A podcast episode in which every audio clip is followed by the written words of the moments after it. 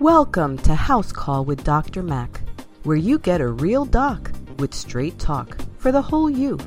It's here in the House Call community where we have created an inviting space for you to hear individuals' health stories, gain healthcare providers and other experts' perspectives. It is our mission that with the knowledge you gain here, you will be able to connect your own health dots see a complete picture of yourself and begin to experience whole person care. So, let's sit down. Let's get started. Let's have some conversations. Let's connect these dots. Let's get some straight talk. Welcome back, House Call community.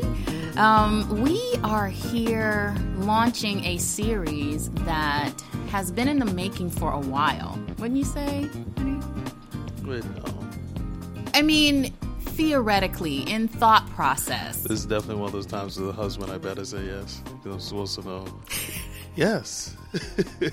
okay. remind me though. Remind maybe me. Maybe I've me. been having this conversation in my head, and that's very possible. I think so. So I've been toying with the thought process of how trauma affects our lives, how it affects not just our lives in terms of how we interact with people or the way that we react to situations, but our physiological processes. And no, you've been talking about it, but in terms of it being a series and a complete thought, no. no. Okay, so, so, so fill me in. All right. So I've been toying with this idea. I've gotten some I've gotten some leads from some of our house call community. Mm-hmm. And I've been saying, you know, there's something here. Just wasn't sure how to pull it together. Mm-hmm. But I knew that there was something that was there. And when okay. I say something there, that there was a conversation that needed to be started from the medical side, mm. not just from the social side in terms of the social sciences, but also from the biological sciences. Oh and where the two come together. Mm-hmm. And it has finally come together.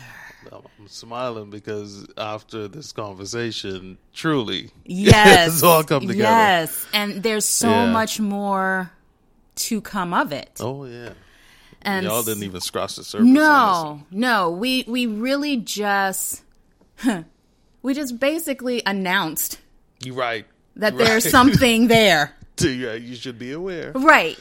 Community, yeah. you you should be aware. Here's something that you need to start conversations about. Yes, definitely. And so we're going to explore healing and trauma mm-hmm. and health as we go forward in the house call community. We're going to be continuing this series and you'll hear about it and how it's going to develop and how it's going to blossom even more with mm-hmm. partnerships and things like that. So, um, let's talk about who we talked with. Mm-hmm.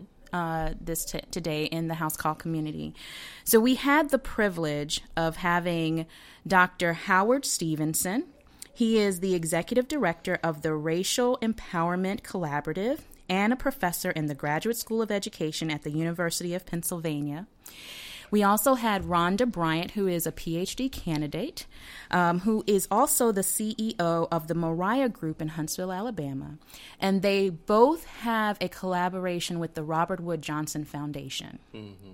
And there is an initiative called the Forward Promise Initiative that is being launched on the day after this episode is being aired, March 22nd, in Philadelphia, Pennsylvania and we talked about the Forward Promise Initiative and how it ties into trauma and healing and our bodies. This is a really good episode. It was a very good episode. And they were so clear in the thought process and how this has come together and how we as a community can be involved. Mm-hmm on an individual basis, even. And that's where our partnerships and our initiatives are going to blossom and grow. And so, yeah. House Call Community, be on the listen for our initiatives with um, the Robert Wood Johnson Foundation, along with the Moriah Group, Forward Promise Initiative, all of those, and the House Call Community. So, I want you guys to get out your pens and paper, be it electronic or old fashioned notebook. Let's sit down Let's get started. Let's have some conversations. Let's connect these dots. Let's get some straight talk.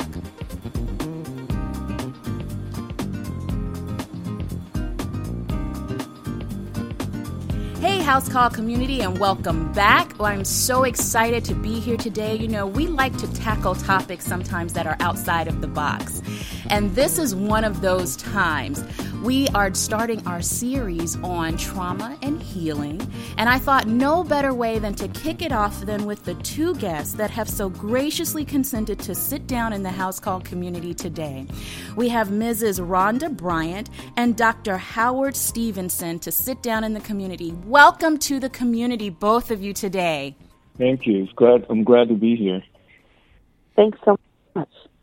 So, we are doing a series on trauma and healing. And like I said, this is one of our outside of the box episodes um, or topics. And the reason I say that is because when people will sit down and listen to this episode, it's not just straight biology and physiology in terms of there's a particular medical condition that we're talking about and giving the background to it or listening to an individual story, but we're looking at your expert perspective on how trauma affects a community and how what we're going to talk about today is the initiative that your organizations are going to be launching in conjunction with the Robert Wood Johnson Foundation.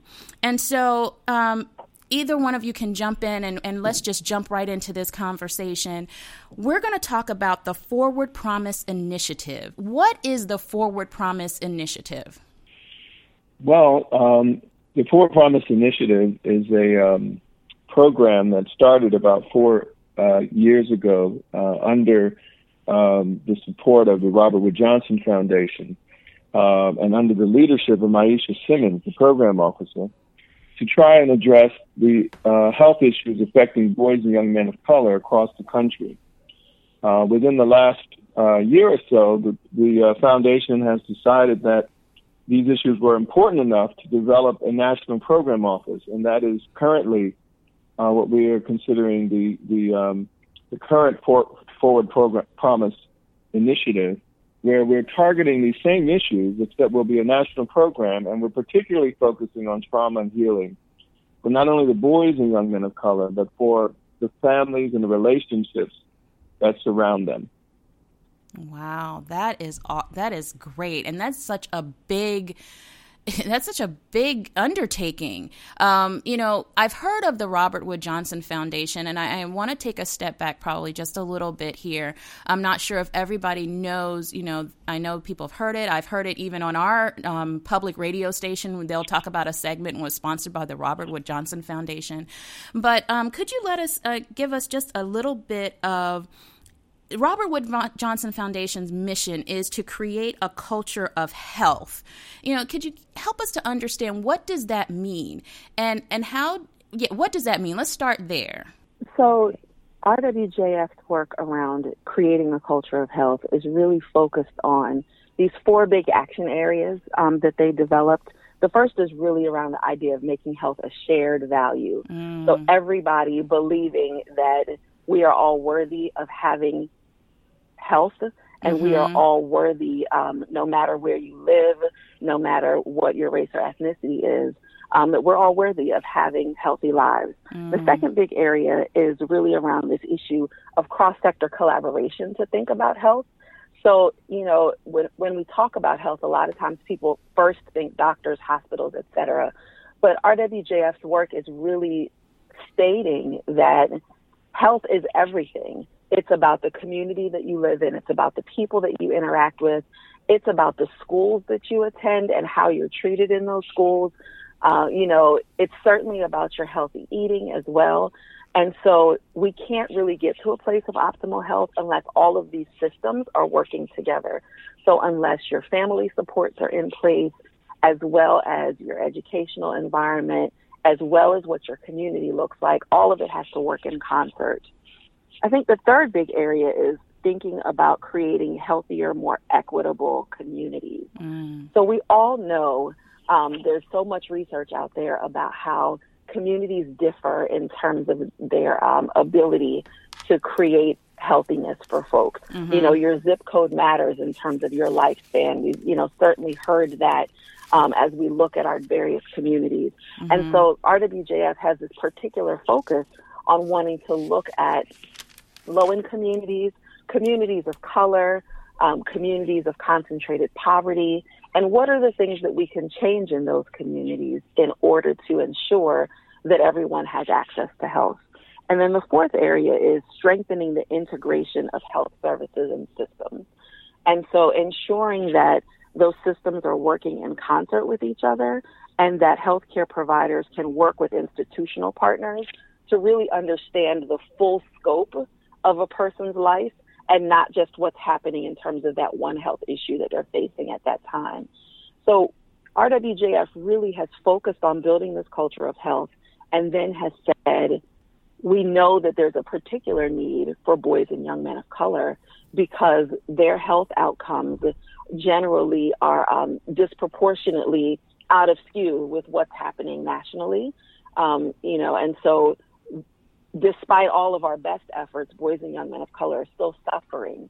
And we need to really begin to identify why that is and to put efforts in place that are addressing not just the young men themselves, but addressing the community that's around them because there are things in their external environment that are impacting their health that may be out of their control, but that are in the control of of um, decision makers. Wow, that is whoa, that is awesome. And and going back to now this initiative that ties into all of that, you you specifically started talking about boys and young men of color. Why did you why did the initiative, Forward Promise Initiative, decide on that particular demographic? Well, um, partly, if you look at the, the research on on children in general, there are a lot of uh, there's a lot of research to support how going through difficult times, adverse consequences, living in difficult, violent, rough neighborhoods, um, issues of poverty impact the kinds of choices that young people have to to navigate the world and to be successful, whether that's in school, in the workplace, and both boys and men are struggling with that as well as their families. But um, as research has developed, we know now that uh, not all children are treated equally. Mm-hmm. We know that because of racism, mm-hmm. because of implicit bias, whether people are conscious or unconscious of it, discrimination uh, has plays a big role in who we see as having potential, who we see as having um, uh, or deserving of our best talents. Um, and it so happens that boys and young men of color have a different road to travel than their, their peers because of the way the people perceive their abilities and perceive their capacities. And mm. if you think of what's going on on a daily basis, that's mm-hmm. one issue of understanding oppression. Um, but another is historical oppression and understanding that the cumulative effects over uh, decades and centuries still play a role in how we perceive and how these boys and young men and their families navigate the world. Mm-hmm. And so, what it seems like I hear you all both are saying is that the way that they have to navigate the world, the way that um, their community, you know, just living every day in the communities that they're um, they're a part of, this affects their health. This will actually have an impact on the physiological processes that occur in a person's body. Is is this what I'm hearing? Can I can I gather that conclusion? Absolutely. Yeah. Absolutely. You know, and so when we think about go ahead communities, go ahead. Um, you know, communities of, of high poverty, for example and issues like violence.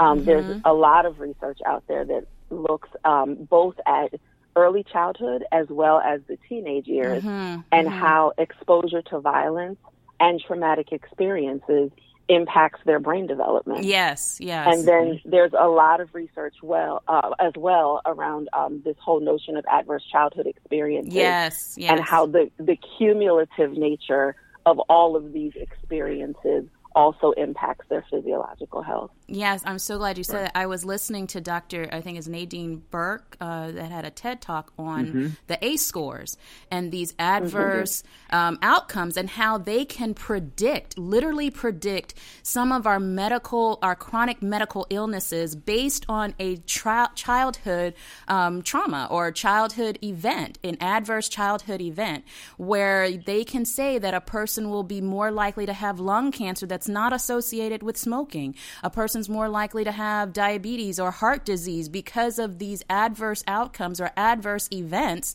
that they've had in their life as a child. And how she's going back and literally going and digging through a person's history and not necessarily their medical history, like in the terms of the way that we would think as a physician. You know, we go, oh, what's, mm-hmm. you know, does your family have a history of hypertension, diabetes? No, did your mother suffer from depression? You know, did your mother suffer from postpartum depression? Depression or did your parents were your parents divorced you know what was your community like did you grow up in a stable environment or what we would consider stable those really do impact physiological processes that will impact a person's health which will impact have an economic impact on our communities later down the line. Can I draw all of those conclusions safely? Oh yes, absolutely, and and, and in a sense, uh, that research is growing left and right. But you can even go even farther if we if we think about for boys young men of color and their families. There's data now to support that not only adverse um, uh, consequences matter, but the racialized aspects of those consequences. So if you think about, um, we know now that the ways in which discrimination and perceived discrimination uh, affect uh, young people on a day-to-day basis is that it creates an enormous amount of stress and mm-hmm. that stress mm-hmm. indirectly mm-hmm. affects the kind of physiological outcomes you've been describing. Mm-hmm. So there's research, you know, so now when we talk about issues of adverse consequences, we want the world and we want the organizations that we support to also consider how um, being different also brings about uh, unique uh, consequences. Um, for example, um, if racial racial stress has been tied to physiological outcomes um, related to sleep. Mm-hmm. And now when we go to places, we suggest, you know, if you if you knew that an understanding racial and and being different in the world and the stress that comes could affect your child's sleep over the next 10 years, would you then talk about it? Right? Mm-hmm. The issue of, of racial stress related to, to breast cancer in black mm-hmm. women is another set of studies that help us to understand that these issues are uniquely um, in need of attention. Wow. Oh my goodness, this is really good. And and I hope that as our community listens, you know, I always tell them, you know, guys, you all know I tell you grab your notebooks, be them electronic or old-fashioned pen and paper, and they're going to go back through this conversation and grab all of these nuggets and be able to start understanding. I know that Rhonda, your particular organization, the Moriah Group, you really deal with I think it is communities, how communities um, focus on these type of disparities. Is, is, can I say that in a kind of a snapshot of a sense, um, if that if I can say it that way? Mm-hmm. And then there is another. Um, there are other entities like Dr. Dr. Stevenson. You focus on the educational piece, such as educators and dealing with educators how they can start um, understanding and recognizing how this impacts their classrooms. Can I say that in a quick snapshot? Could I could I say it that way? Uh, yes, but we're also including uh, police and counselors mm. and um, anyone who's working with young people in face-to-face encounters. Yes. Wow. Okay. And so the Forward Promise initiative, I, I what would what is what do you plan to accomplish with this initiative? I know that there's probably multiple different um, data points or different outcomes, but is there one big um, is there is there one big piece that you would like to accomplish, or there are a couple of little different um, areas that you want to, to kind of touch on at one, then you hope to bring about a big change. Can you tell us what do you plan to accomplish with the Forward Pro, Pro, Forward Promise initiative? Um, um, Wanda, do you want to, or shall I start? I'll, I can start. So, you know, I think overall, our, our hope is that we will be impactful, obviously, with the health and well being of boys and young men of color. And we're approaching that from a number of different ways. So Forward Promise is a grant making program office. So we, we will be administering grants. with community based organizations as well as systems that may be interested in applying. Um, with the hope that we would be able to increase their capacity to work more effectively with boys and young men of color, to take a more trauma informed approach in the way that they work with young men, and also to be able to train young men to understand their um, issues of trauma and to cope more effectively. Um, our tagline for the work, if you will, is heal, grow, thrive. And so those are the three stages of the work. So approaching you know, the issue of healing, um, then the issue of growth and creating safe spaces for young men to be able to grow, and then thriving for them to be able to um, become advocates for, for themselves and for their communities, such that other young men will not have to go through the same traumas. Mm. So we'll be doing grant making work. We will also be doing leadership development work, mm-hmm. um, where we hope to identify young leaders who are really interested and already doing some work around trauma and healing and helping them to cultivate their work over time. Um, we also are interested beyond just the grants that we administer in really providing a level of information um, to the public and to other philanthropic organizations, other community based organizations. So, you know, rolling out many, many activities mm. um, to enable folk to get more information okay. that our program office will be able to provide. Awesome. Awesome. Dr. Stevenson, do you need, do you would yes. like to add anything? Go right ahead. Um, yeah, I mean, I I think another angle is, and you know, the concerns that a lot of organizations have around narratives of mm. boys and young men that are negative, and narrative change is a very important aspect. And we think one way that we could have an impact is to help organizations use the right measurement and metrics to include the different life experiences that boys and young men of color go through when they're trying to evaluate whether their programs are working or not. So one way of addressing narrative change is to broaden the the, the, um, type of measures that they use to see what are these boys going through in terms of their strengths as much as their weaknesses. Awesome. Now, um, just hitting here, you know, talking very briefly with you all, it seems as if, um, like you said, you have grant writing opportunities that you'll be working with organizations as well as upcoming thought leaders or leaders um, to be able to get these initi- this initiative accomplished and to be able to change the narrative as well as how we can help the individual themselves to understand. What about your reg? Just uh, you know, a person, you know, like our community, people that are listening to this podcast and they were like, well, how can how can I help? How can I make a difference? You know, I don't want, I don't necessarily want to make, you know, write a grant or um, I, I'm not part of an organization, but it's just me sitting in, you know, listening with with my um, podcast right now. But this is really mm-hmm. striking a chord with me. It's resonating with me. So how can our average, you know, person that's listening, somebody in our community, how can they become a part of this or feel as if they're making a difference and and helping with this initiative? I think that's a wonderful question, Keisha, and I really, um, if you think about um, the kinds of challenges that um, boys and men are facing, including the families, the relationships that they're connected to, deal with, are what happens in very face-to-face moments, like when you only have a mm. couple of minutes to make a decision. And we're really going to be um, pushing this notion of storytelling as a very important mechanism and strategy um, for young people and older folks to tell their stories about how they navigated mm. difficulty and how they rose above it. It's amazing what young people do when they hear the stories coming from family, from loved ones, about how they not only did well, but also how they struggled, and vice versa. It can be quite healing uh, to, in, in the power of a story when communities and community members um, you know, give a different sort of narrative about who they are and what their potential is. Wow, I like that. I think that just sparked an idea for us here. where we're going to probably take that challenge on for you and have people to tell their mm. stories in our community and link it back to this conversation and part of this um, particular series because I too believe that it is in the power of storytelling. And that is why, that is what we do here in the community. We have individuals to come in and tell their stories or share their stories, their medical stories. And then we have healthcare providers and other experts come in and give their opinions. And it is in the hope that as as our community listens, they're able to connect their own health dots, see a complete picture of themselves, and make better health choices.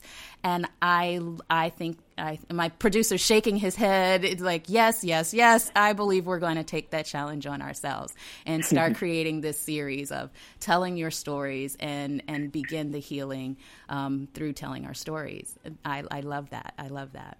But I am I'm looking at our time and. I am. Um, I want to continue this conversation. This is a wonderful conversation. Um, we're going to put all of the social media connections. Um, Rhonda, like you said, you were going to um, be able to share that with us. We'll have them on our website under the copy of this particular episode. Um, but before we leave, we would like for the two of you to leave our community with a tip of the day. It can be on the topic we're talking about now, or anything that's on your heart. But if you would both leave us with a tip of the day, we would be honored. Wow. You know, there's a quote that um, I heard when I was in high school that has stuck with me all these many, many years later. And it was the learned may be forgotten, but the memories are engraved. Mm. And, you know, as we think about this work related to trauma, you know, we all have positive memories and negative memories mm-hmm. that happen in our lives. And, you know, I really encourage people to take good care of themselves. Mm-hmm. You know, when there are negative memories that are engraved and that are impacting you, um, find ways and resources to take care of those negative memories or those traumas, if you will, um, that allow you to really get on a path of healing and a path of thriving. Um, because then when you are your best self, then you can be of service to your community, to your family, and to others. Yes, yes. I love that. Dr. Stevenson?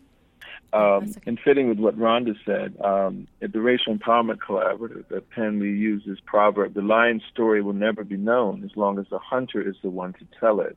Mm. And part of that is meant, it's an African proverb, but it states that in some respects, it, if you want to look at the real impact of trauma, it's secrecy and that we need to be telling, talking about the struggles that we've been going through, and get so much support because because right around us in our own relationships are some of the best healing options that we have available, and it's nobody else's fault if we don't tell our own stories or we let other people tell stories about us. Mm-hmm. So uh, that would be my tip for the day.